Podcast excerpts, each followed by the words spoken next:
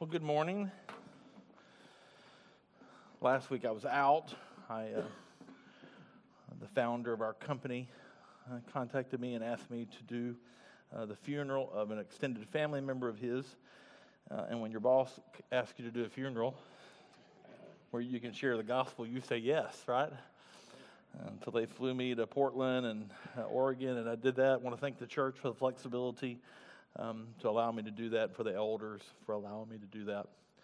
Um, it is, uh, I admit, I'm a little tired this morning. I don't, if you'd have been in the focus class, you'd know that. I think I'm said the wrong name about 14 times this morning, and I think I may have. Conf- if you were a, if you were a new believer and you did not know anything about First Samuel, you're totally confused about everything. Um, but uh, pray that the Lord would give us some strength and me some strength this morning for sure. Um, preach through 1 Corinthians chapter 2. Uh, I'm excited to be uh, back and to be back in the pulpit. Uh, I have uh, generally, when I'm gone uh, for a Sunday, I preach twice as long on my return. And so uh, hopefully you're ready for that. Some people here think I'm joking. Um, 1 Corinthians chapter 2, read it with me, or I'm going to read it but you read it, follow along. 1 Corinthians chapter 2, the inspired, holy word of God says this in verse 6 Yet among the mature, we do impart wisdom, although it is not a wisdom of this age or of the rulers of this age, who are doomed to pass away. But we impart a secret and hidden wisdom of God, which God decreed before the ages for our glory. None of the rulers of this age understood this. For if they had, they would not have crucified the Lord of glory. But as it is written, what no eye has seen, nor ear heard, nor the heart of man imagined, what God has prepared for those who love him. These things God has revealed to us through the Spirit. For the Spirit searches everything, even the depths of God. For who knows a person's thoughts except the Spirit of that person which is in him? So also, no one comprehends the thoughts of God except the Spirit of God. Now we have not, we have received not the spirit of the world, but the spirit who is from God, that we might understand the things freely given us by God. And we impart this in words not taught by human wisdom, but taught by the Spirit, interpreting spiritual truths to those who are spiritual. The natural person does not accept the things of the Spirit of God, for they are folly to him, and he is not able to understand them because they are spiritually discerned. The spiritual person judges all things, but is himself to be judged by no one. For who has understood the mind of the Lord so as to instruct him? But we have the mind of Christ. Let's pray again. Oh God, I do come before you um, asking for help this morning. And I am completely and utterly dependent upon you. And I pray, God, you would use me this morning to speak the truth of your word. I pray, God, your Holy Spirit would um, stir among us, that it would convict and encourage and challenge us, Lord. And may we leave here today uh, with a desire um, and instruction to look more and more like your Son. We pray, and it's in your name we ask. Amen. In the late 1700s, um, William Pitt um, became one uh, became the youngest prime minister of Great Britain at the age of 24. Um, I'm a history buff, um, and I plan to have an entire historical lesson today. Just kidding. Um, we, um, William Pitt uh, was very young, obviously, um, and um, he uh, is not as well known to maybe as many of us, but if you follow Christian uh, history, uh, you may remember William Wilberforce. William Wilberforce um, served in his government and um, was instrumental, used by God uh, to help end uh, the atrocity of slavery in Europe. Uh, and William Pitt and William Wilberforce were uh, not only allies in that government in many ways, but they were also close friends. Now, William Wilberforce was uh, became a believer uh, later on in life and was influenced greatly by John Newton, who wrote Amazing Grace. Um, but William Pitt, as far as we can tell, um, uh, may have gone to the church, but was not necessarily uh, a believer from what we can tell. Um, and William uh, Wilberforce was uh, quite concerned about this and became very anxious about his friend uh, and began to pursue him to attend church with him uh, to hear particular preachers. Uh, and as Dr. Martyn Lloyd-Jones uh, recites the story so well, I'm going to read his words. But um, he says that Wilberforce was always trying to speak to him about spiritual things. And he was particularly anxious that Pitt should go with him to listen to a famous evangelical preacher named Richard Cecil. So Wilberforce worked on Pitt for weeks and months, and at last Pitt promised that the next Sunday morning he would go with him to listen to this preacher. So Wilberforce was praying, full of anticipation, and they went to the service and they sat together. Richard Cecil preached and expounded the glories of the kingdom of God and the relationship of the child of God to the Father. And Wilberforce was in ecstasy, rejoicing and reveling in this glorious truth and he was wondering what was happening to his friend, the Prime Minister Pitt. Now, Pitt was, I suppose, an abler man than William Wilberforce. He was, after all, the Prime Minister. And at the end of the service, William walked out wondering what Pitt had thought about the service. As they got outside the building, William Pitt turned to Wilberforce, who had been so ravished by the exposition of the truth of God, and said, I didn't understand a word of what that man was talking about. What was it? These sermons, as I have begun to work our way as a church through the book of 1 Corinthians, may start sounding the same. Or maybe they have sounded the same, and that's because I really don't want to spend any more time studying, uh, and I just want to rehash the same old theme. I'm just kidding. People are like, what? They remain so similar because Paul's theme to the Corinthians is basically the same for the first four chapters. As he challenges their culture and their understanding and their hierarchy of wisdom. And he is saying that the wisdom of man is not, is not, is not how you discover God. He, God, is unknowable through typical wisdom. And the Corinthians struggled with that. They were submerged in a culture of spectacular thinking and debate, public debate, public displays of who was wisest, wisest and who could say things the best. But yet, Paul wanted to get the church to understand that Christianity could not be found in their system of logic. And he has argued over chapter 1 and part of chapter 2 that it is the power of the cross and the word of the cross is foolishness. And that foolishness causes Jews to stumble and Greeks to balk. And that the Corinthians desire to divide themselves up into multiple camps and follow individual leaders because they think they say things better or lead better is foolish. And is proof that they may not even be believers, but if they are, they are immature. And so Paul has spent much of the beginning of this letter butchering the wisdom of men and getting the Corinthians to understand that is not the path of how you find God. Now, not all human wisdom is bad. Uh, if I need to have heart surgery, uh, I want one uh, from a doctor who knows what he is doing, um, regardless if he is a Christian. If he comes to me and says, Listen, I'm a Christian man, but my last 24 patients have died, I'm going to say, Send me the unbelieving doctor. Um, uh, when I fly, I don't particularly like flying. I have to do it a lot, but I'm not particularly a fan, mainly because I'm not in control and I'm a control freak. None of the elders said amen, so thank you guys. but I prefer that the pilot of the plane be a believer. Sure, that'd be great, but I really want to know, want him to know how to take off and land. And so there's wisdom in the ability to do that.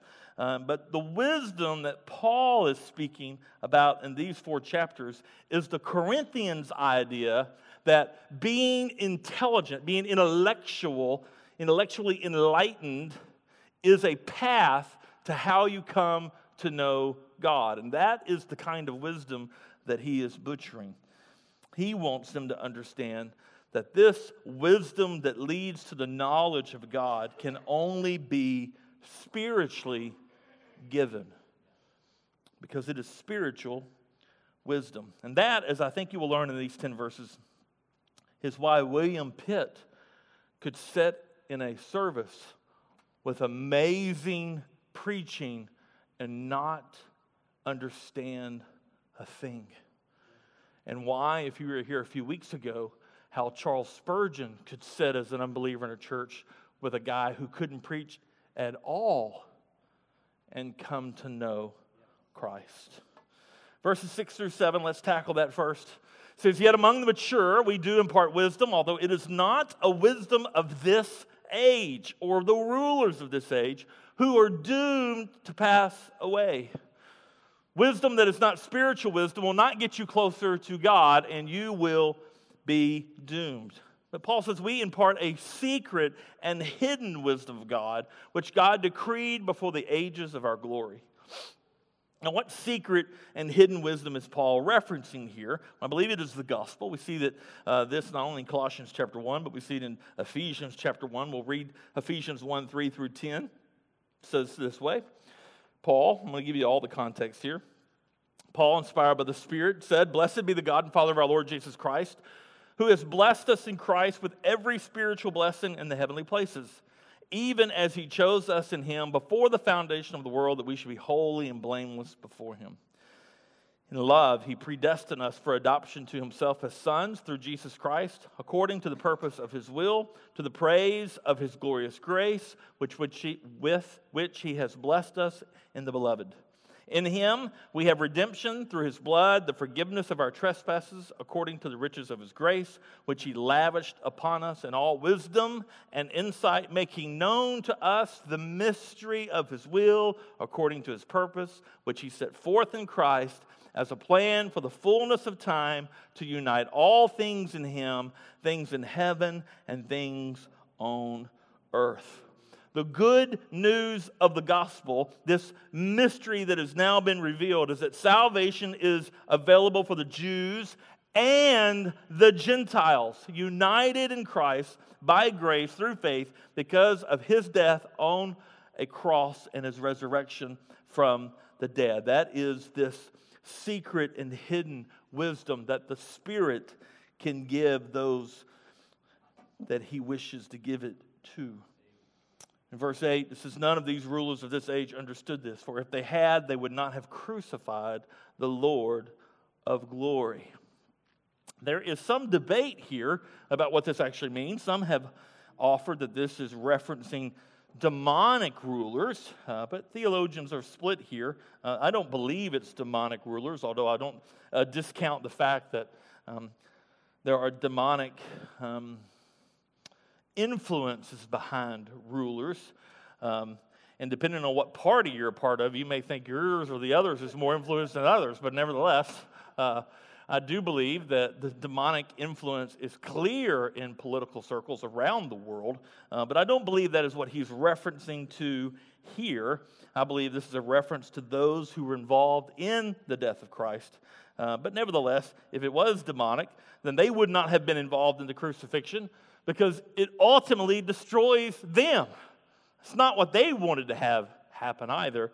And if it is simply those human rulers who were blind, had they known who Jesus was, then they would not have been involved, regardless. Of, I mean, they would not. They would have. They would have wanted to rescue him, but they didn't know. They didn't understand that. Uh, but whatever, regardless of which one it is, it is clear that they did not know and they did not understand, or they would not have crucified him. And then verses 9 through 10. But as it is written, what no eye has seen, nor ear heard, nor the heart of man imagined, what God has prepared for those who love him. These things God has revealed to us through the Spirit, for the Spirit searches everything, even the depths of God. now we get to camp. How many of you grew up in East Texas Bible Belt? How many of you have ever heard that verse that we just said? So a lot of you went to church, but none of you listened. Um, all right. So here's my challenge. Um, there is debate about this particular verse. And one debate is this is a passage, this 9 and 10, or mainly verses 9, is speaking to heaven. Uh, that is how I have always heard it taught growing up. Um, but nevertheless, uh, that interpretation is actually a bit controversial. Um, one reason is that uh, if it is a quote of Isaiah 64 4, it's a, it's a poor quote of 64, uh, uh, verse 4, uh, because it's not word for word. Uh, there is some argument that this is just a Hebrew idiom, that there would have been a, um, that people would have been familiar with this phrase. Um, that, um, you know, what no eye has seen nor ear heard, nor the heart of man imagined, what God has prepared for those who love him. Um, they would have been familiar with that statement. Um, others uh, have argued that it actually comes from a book called The Apocalypse of Elijah. Um, but we have very little remaining of that text, and the earliest pieces of that text um, date around the fourth century, and many, uh, I'd say the general uh, rule, the majority rule in that is uh, manuscripts experts believe the original must have been written long after Paul wrote his letter to Corinthians. And so the argument that this is a quote or a paraphrase necessarily of Isaiah 64 4 um, first kind of made its rounds. Uh, of Clement of Rome in AD 95. Um, others think it's a combination of Isaiah 64 4 and Isaiah 65 17. Um, but the reality is, and we don't like to say this in churches often, but we don't know. We don't exactly know. Um, people can make their camps on this, but there is debate about this. Um, therefore, when I study this, the only logical explanation for me is that Paul is paraphrasing Isaiah 64 4, which may have been a familiar paraphrasing um, to the church. But um, when he says, From of old, ponder this for a moment, from of old, no one has heard or perceived by the ear, no eye has seen a God besides you who acts for those who wait for him. Well, sounds similar to what Paul is saying in Corinthians what no eye has seen, nor ear heard, nor the heart of man imagined, what God has prepared for those who love him. And so, not exactly a perfect quote. Um, it's not the first time we've had incidents like this happening, a quote in the scriptures that we actually don't have. Uh, we find that also in Matthew 2 and John 7 and James 4. Um, but nevertheless, um, I'm not alone on saying that I do not believe that this is talking about heaven. I don't believe that's the case here. Um, I believe God has done something, as we see in the context here, speaking to wisdom, that God has done something through the secret, hidden wisdom of the revealed gospel that no eye has seen nor ear has heard, nor the heart of man could imagine what God was up to. If it's heaven, it's strange. Um, because um, to read it the way it says is that no one can possibly imagine what heaven will be like. And that would be true. We have no words to describe it, we have no ability to even imagine what it will be like. That's no doubt true to us. But this passage isn't speaking about heaven. The argument Paul is making is about human wisdom versus spiritual wisdom, and that only spiritual wisdom leads you to God.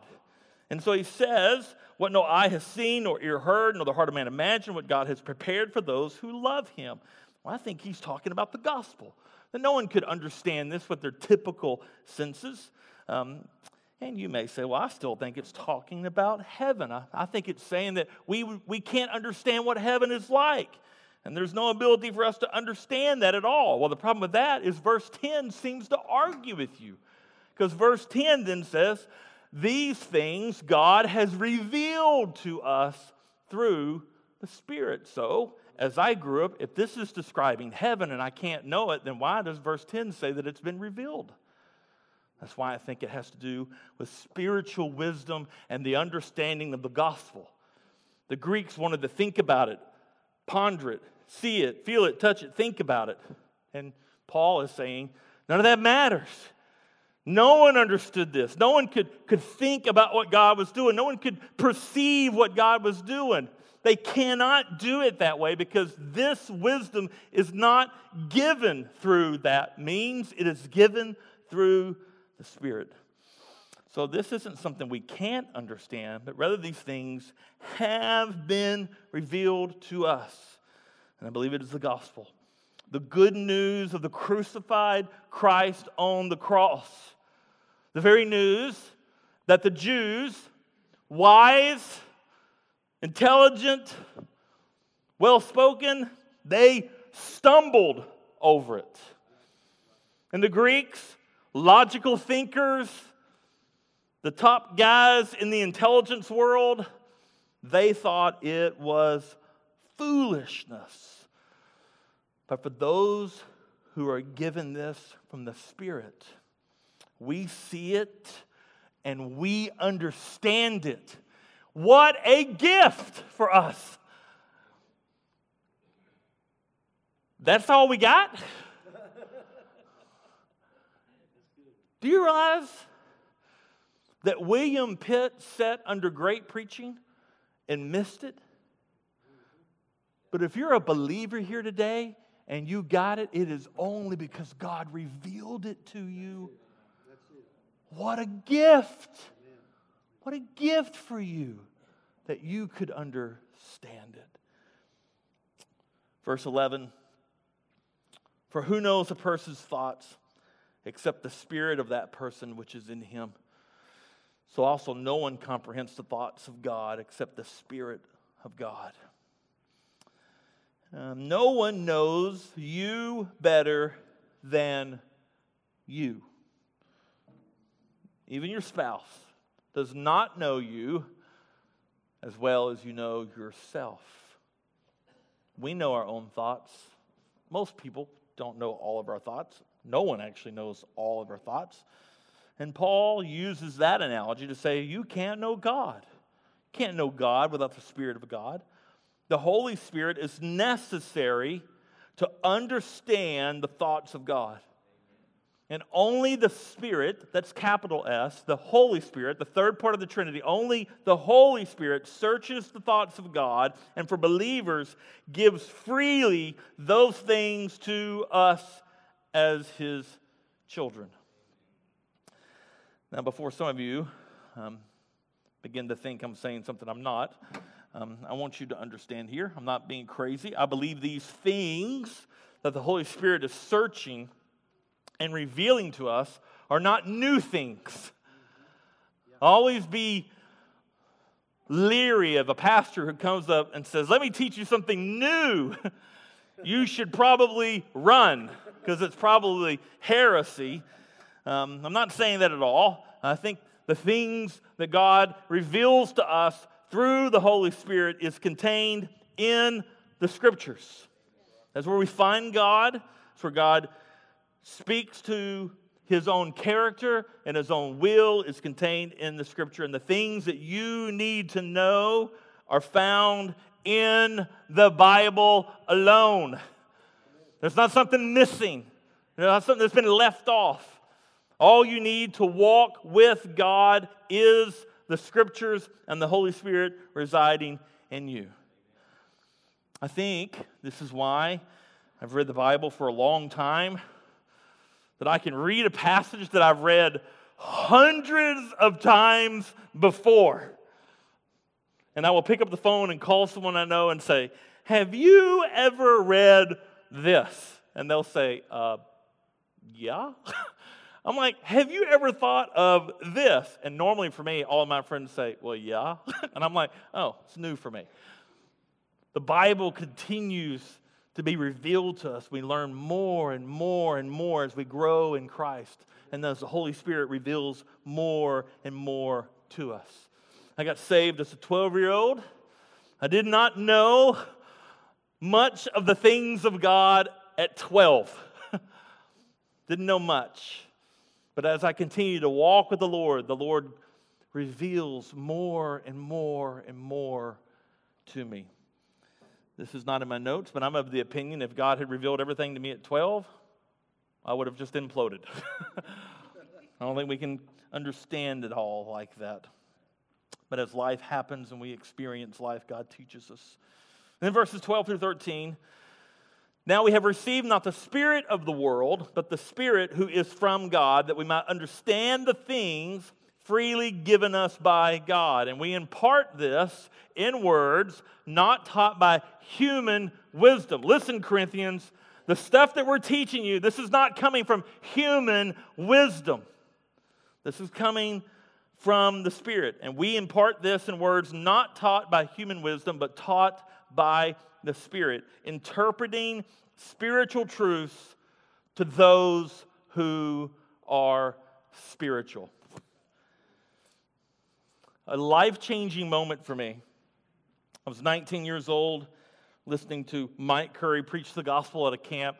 Uh, some of you were in focus class, you heard part of this. Here's the second thing that he taught me that blew my mind. And you are going to be like, You didn't have a very big mind. And I didn't. But he said this He was called once to help a particular city in the U.S., help with some of their crime problems among people and among students. And, and he was asked to come in and give some advice and blah, blah, blah. And they laid out all this stuff to him, and he said, Hey, I got to be really honest with you. And he said, I'll tell you, all you people in this room. And I was sitting in the back going, This is going to be great. And he said, Lost people act like lost people.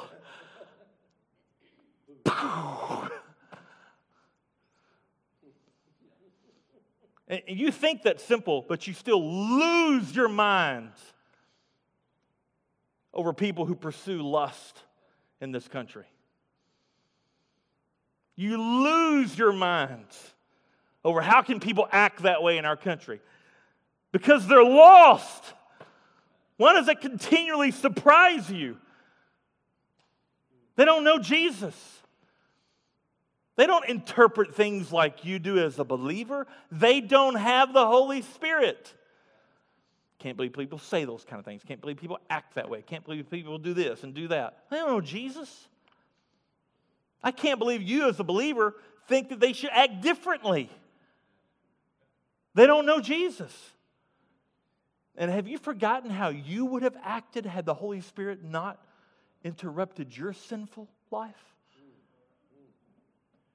You would be the very person that other people are going, why do they behave that way? Interpreting spiritual truths to those who are spiritual. Let me translate that interpreting spiritual truth to those who are saved. Those are the people who understand the Word of God. I'm going to camper, not my notes. I knew this was going to happen. This is probably every analogy I think you ever give from the pulpit. If you carry it all the way out, it ends up in heresy. And I recognize that. But my mom ran a daycare growing up uh, in the house long before all the rules came out. Uh, then they came out with you have to have this kind of nutritious meal and that. And if you don't know my mom, she'd be like, they had peanut butter and jelly. they don't want that, they can starve to death. And that was my, you know, amen. How many y'all grew up with that mom? Yeah. Uh-huh. And they came in, well, you got to have this much and this many nutrients. And my mom was like, I tell you what. anyway, but at one point we had, I don't know how many kids, we had a lot. I mean, 12, 14, 15 kids that would come to the house. And then they came out and said, your house wasn't big enough and blah, blah, blah. But I understood kids. Like as a young teenager, I changed diapers. I did all those wonderful things. I understood what it was like to have infants. I understood that you put something over the plugs. I don't know if we had those plastic things or if we just put duct tape. I don't know what we did. But I, I knew all those rules. Like I understood the rules of how you did that. I, I had a head knowledge of what it meant to have children around. But when the doctor laid Daniel in my arms for the first time. Everything changed. Life changed for me. Our next door neighbors uh, just had their first baby, and I was out there talking to them, and I was telling them, life's going to change. I was, my wife was like, You're supposed to encourage them. I said, I wasn't discouraging them. I was just like, Oh, your lives are about to be altered forever. Joy sleeping, it's never going to happen again, you know? But am I right?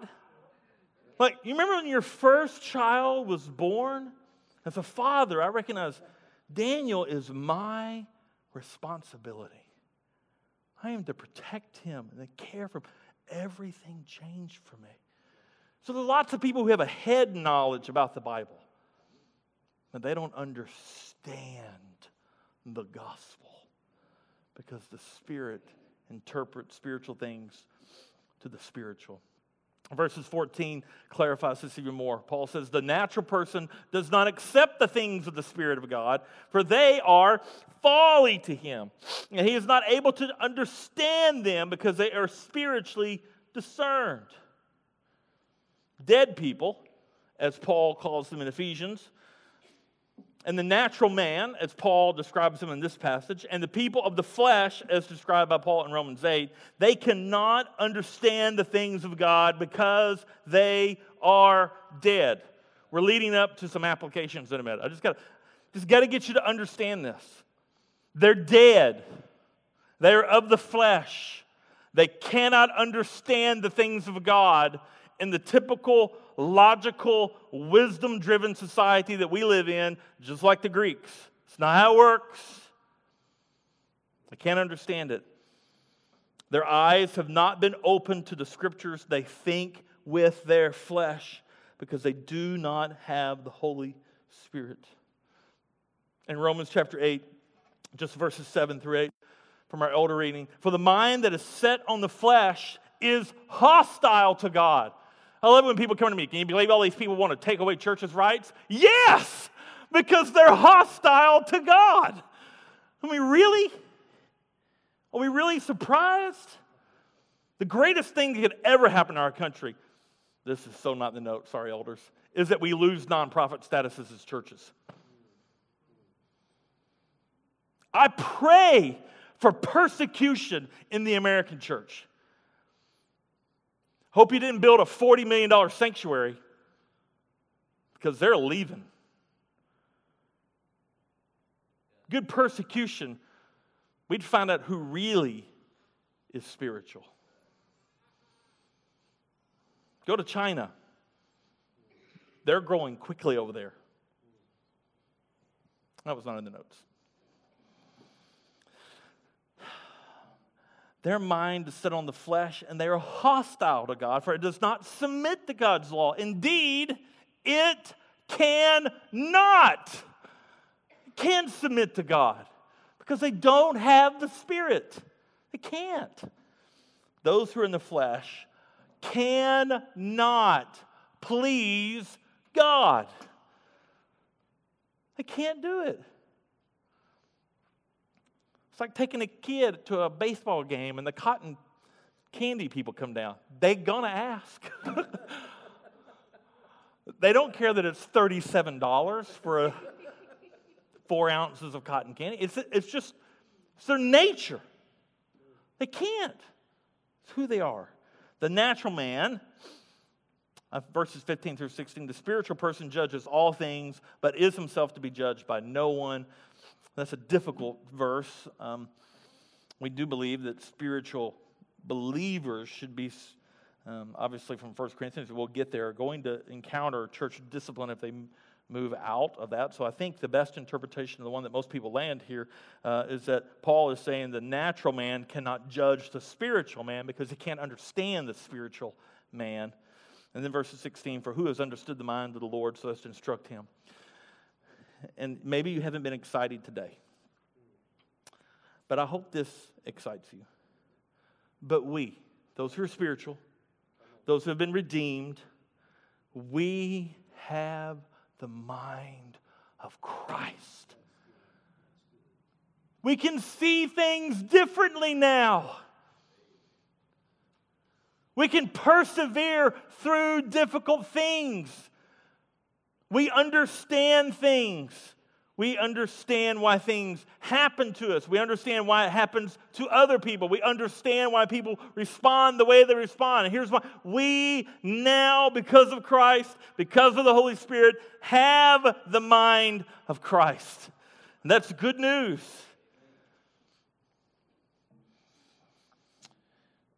The implications of that, oh, I wish I could camp there, but we cannot. Mm. This does obviously does not mean that we are all knowing or understand everything because we continue, as you well know, to bat our own flesh on a daily basis, yet we can understand the things of God. What Jesus has spoken in the Word, we can understand. We can. We are also matured in our walk with God through the Holy Spirit. There is an emphasis on maturity, those who are growing in Christ. I would imagine when you were young, walking with the Lord, if you became a believer young in age, um, probably weren't struggling with your soteriology. probably wasn't something that you were thinking of. I doubt very many 12 uh, year olds like I was uh, pondered the sovereignty of God. It probably wasn't something they were thinking of, but as we grow and we experience life and we begin to study the Word of God, the Holy Spirit begins to grip us and change us.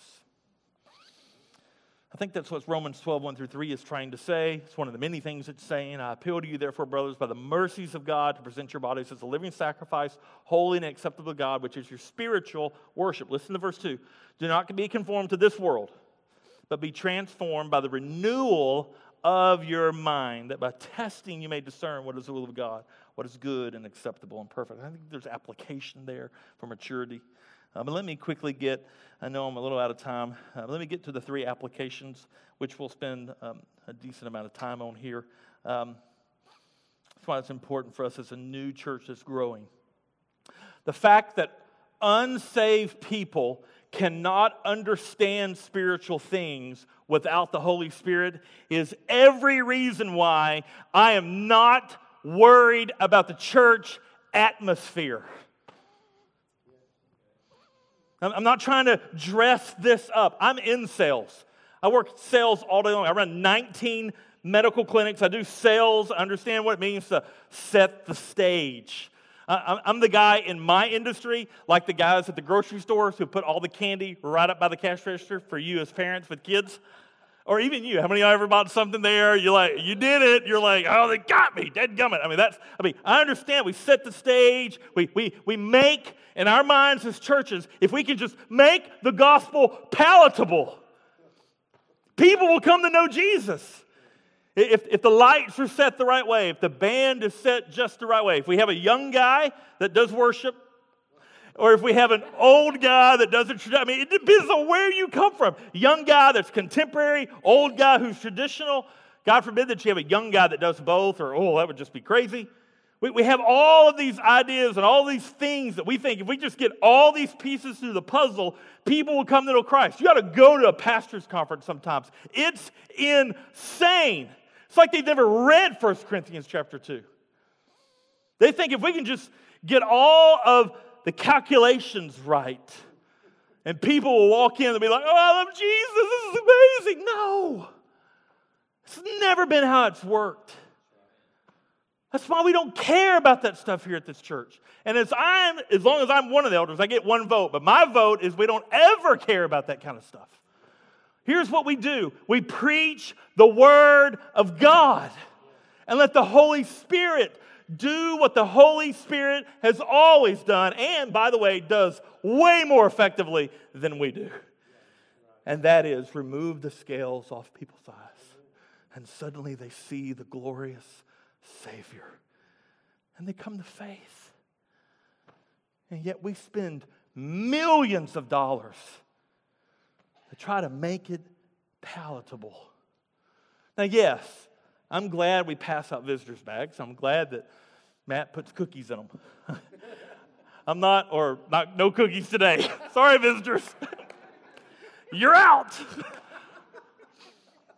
I am not saying that we shouldn't be practical. I'm not saying that we don't have the right amount of chairs. I'm not saying that we, that we don't greet people and care and be friendly. But those are all things, by and large, of trying to make sure people feel welcomed in that sense, is just an outflow of the gospel. Yes, we should be friendly to people because we're Christians for crying out loud. There's a thought process. But it's not, let's be friendly so we can set them up in the right stage.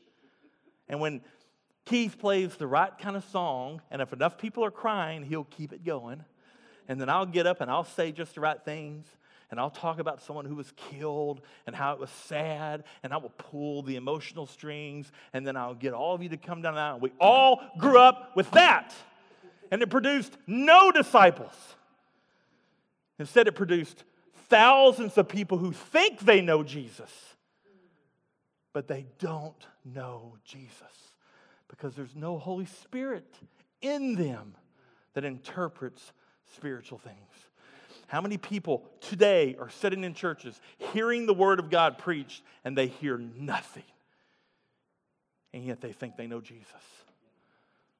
We cannot make the gospel palatable we can just preach it. In fact, if anything, the gospel is hostile to who we are as, as people.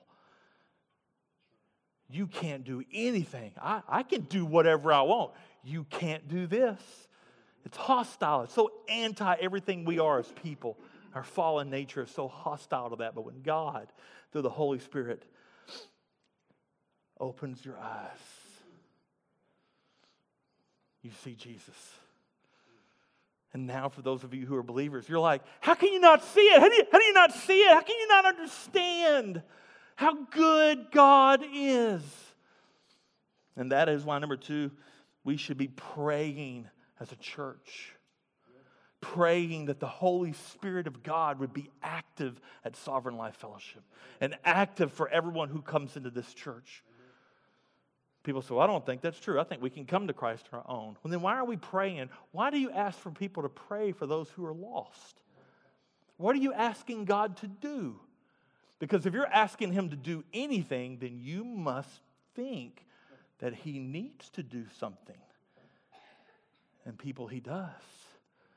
He needs to remove the scales off their eyes so they see the glorious God that we serve. And we need to pray that the Holy Spirit stirs in our church. We need to pray that the Holy Spirit speaks to those of you who are believers to mature you more in the faith. That He would open your eyes to the truth of God's word. Pray, pray, pray the Holy Spirit. I grew up in a Baptist church where that was a bad word. We never talked about the Holy Spirit. But Let me tell you something. The Bible speaks about it all day long. And we need him, and we need him to be active in our lives and active in every believer that we ever come in contact with. You may say, well, can't we debate them in the Christ? Isn't that what apologetics is for? Listen, I love apologetics. No one's coming to Christ because you beat them. They may say that's why they came to Christ, but here's why they came to Christ. Because during the debate, the Lord went, Watch this. and he removed their eyes that they couldn't see with and put in new ones, and they went, I get it. It's not because you beat them in the debate, it's because the Holy Spirit drew them. And then last, I think that is why we worship as people. This should stir us to worship. Because there was a point where we didn't see it either. And we were running our own race for our own reasons, for our own lust and our own sinful nature, doing whatever we wanted to please ourselves. And no matter your soteriology camp that you camp in, maybe you Maybe you think you can resist it or not resist it, and we can debate that, and I would be love to have coffee with you. Actually, I don't. I've had the debate too many times, so I don't even want to debate you. but here's what I'd tell you. The only reason you're a believer here today is because God did something for you. You were going one direction, and God said, and I know I'm being a little playful, but I just, in my mind, I can just see Jason Williams running to be the leader of the mob. Sinful, lustful, prideful, arrogant, big mouth. Can't believe I made it to 12 that someone hadn't killed me before I was 12. And I'm just thinking, heaven, Jesus said, Hey, y'all watch this. And then Mike Morrow preaching the gospel in Gary, Texas, about what it meant to become a believer. And I heard what it meant to become a believer, and I heard that you went to hell if you didn't become a believer, and I went, believing sounds good.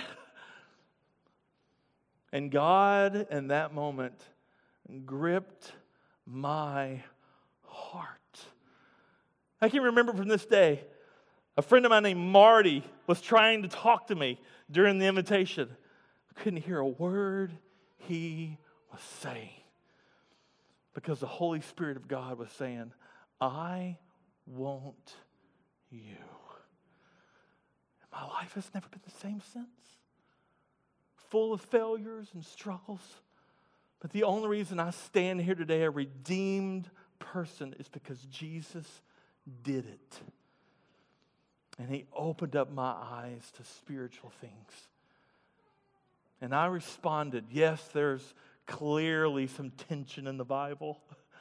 But yes, I responded to that call with faith that was a gift to me. And so I understand better, and you should understand better what John Newton said when he says, Twas blind, but now I see. Believer, that should stir you up to worship should stir you up to worship that God rescued you. If you're here today and you say, What does this mean? I don't understand this. Here's the gospel. You were born into sin. No one had to teach you how to sin. You sin naturally all by yourself. You know exactly how to sin. And God, because of the great love that He had for you, sent Christ to take your punishment on the cross a punishment you richly deserved.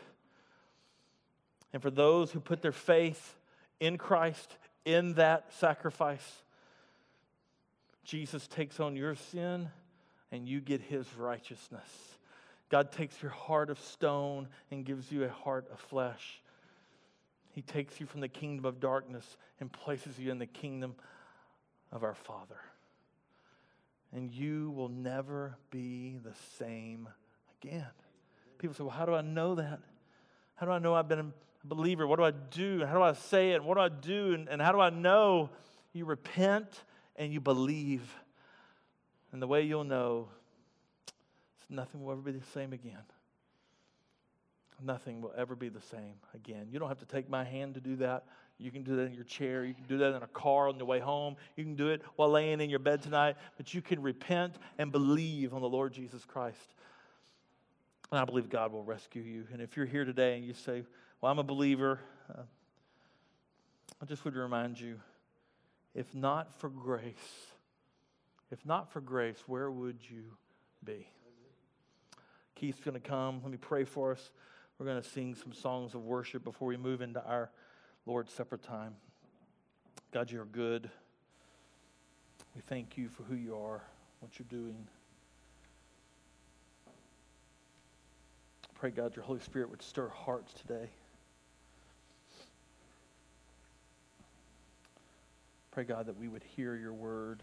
God, that your Holy Spirit would help us understand and that we would respond in faith. For unbelievers, Lord, they would respond in saving faith. And for believers in here, they would respond to move toward maturity in you, Lord. You've been so good to us, Lord so good.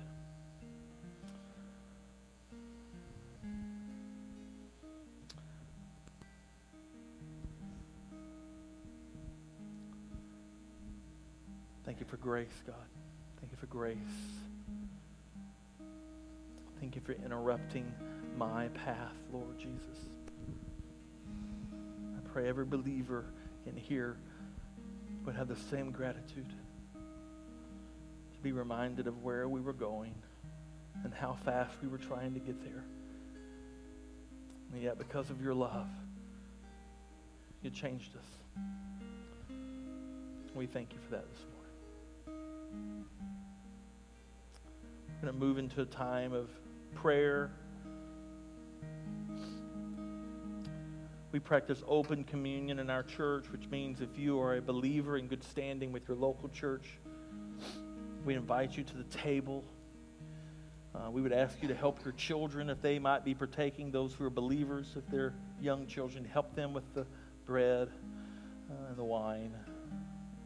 We want to remind you that we do it a little differently than you may have done it before. Uh, you take both the bread and the wine together, they'll come on the same tray. And then, if you um, will ponder this for a moment, I want to read this to you 1 Corinthians chapter 11, verses 27 through 30. Whoever therefore eats the bread or drinks the cup of the Lord in an unworthy manner will be guilty concerning the body and the blood of the Lord. Let a person examine himself then, and so eat of the bread and drink of the cup. For anyone who eats and drinks without discerning the body eats and drinks judgment on himself. And that is why many of you are weak and ill, and some have even died. This is a holy thing that we're about to partake in. It's not to be taken lightly our elders and those who will be serving have been trained that if you just find yourself in the place with you and God, or you're just not on the same page, maybe you're struggling with a sin and you're just struggling to confess it, and you just you just recognize that you need more time to examine yourself than what you have today. Um, you do not have to take; you can pass on it today. They know that; they're well aware. No one will single you out. As Keith plays and maybe sings. Uh, just want you to spend some time thinking, pondering, looking at your own heart again. Maybe you need to be reminded of where you were when Christ saved you, where you were going. Just have your heart stirred up to worship again before you come to the table. To be reminded that it is only because of His blood and His broken body that we have the ability through Christ to be made right before the Father. And what a wonderful celebration this is for us. So let's enter into a congregational time of prayer. And then after I after I close this in that time, our men will come up and prepare to serve. Keith.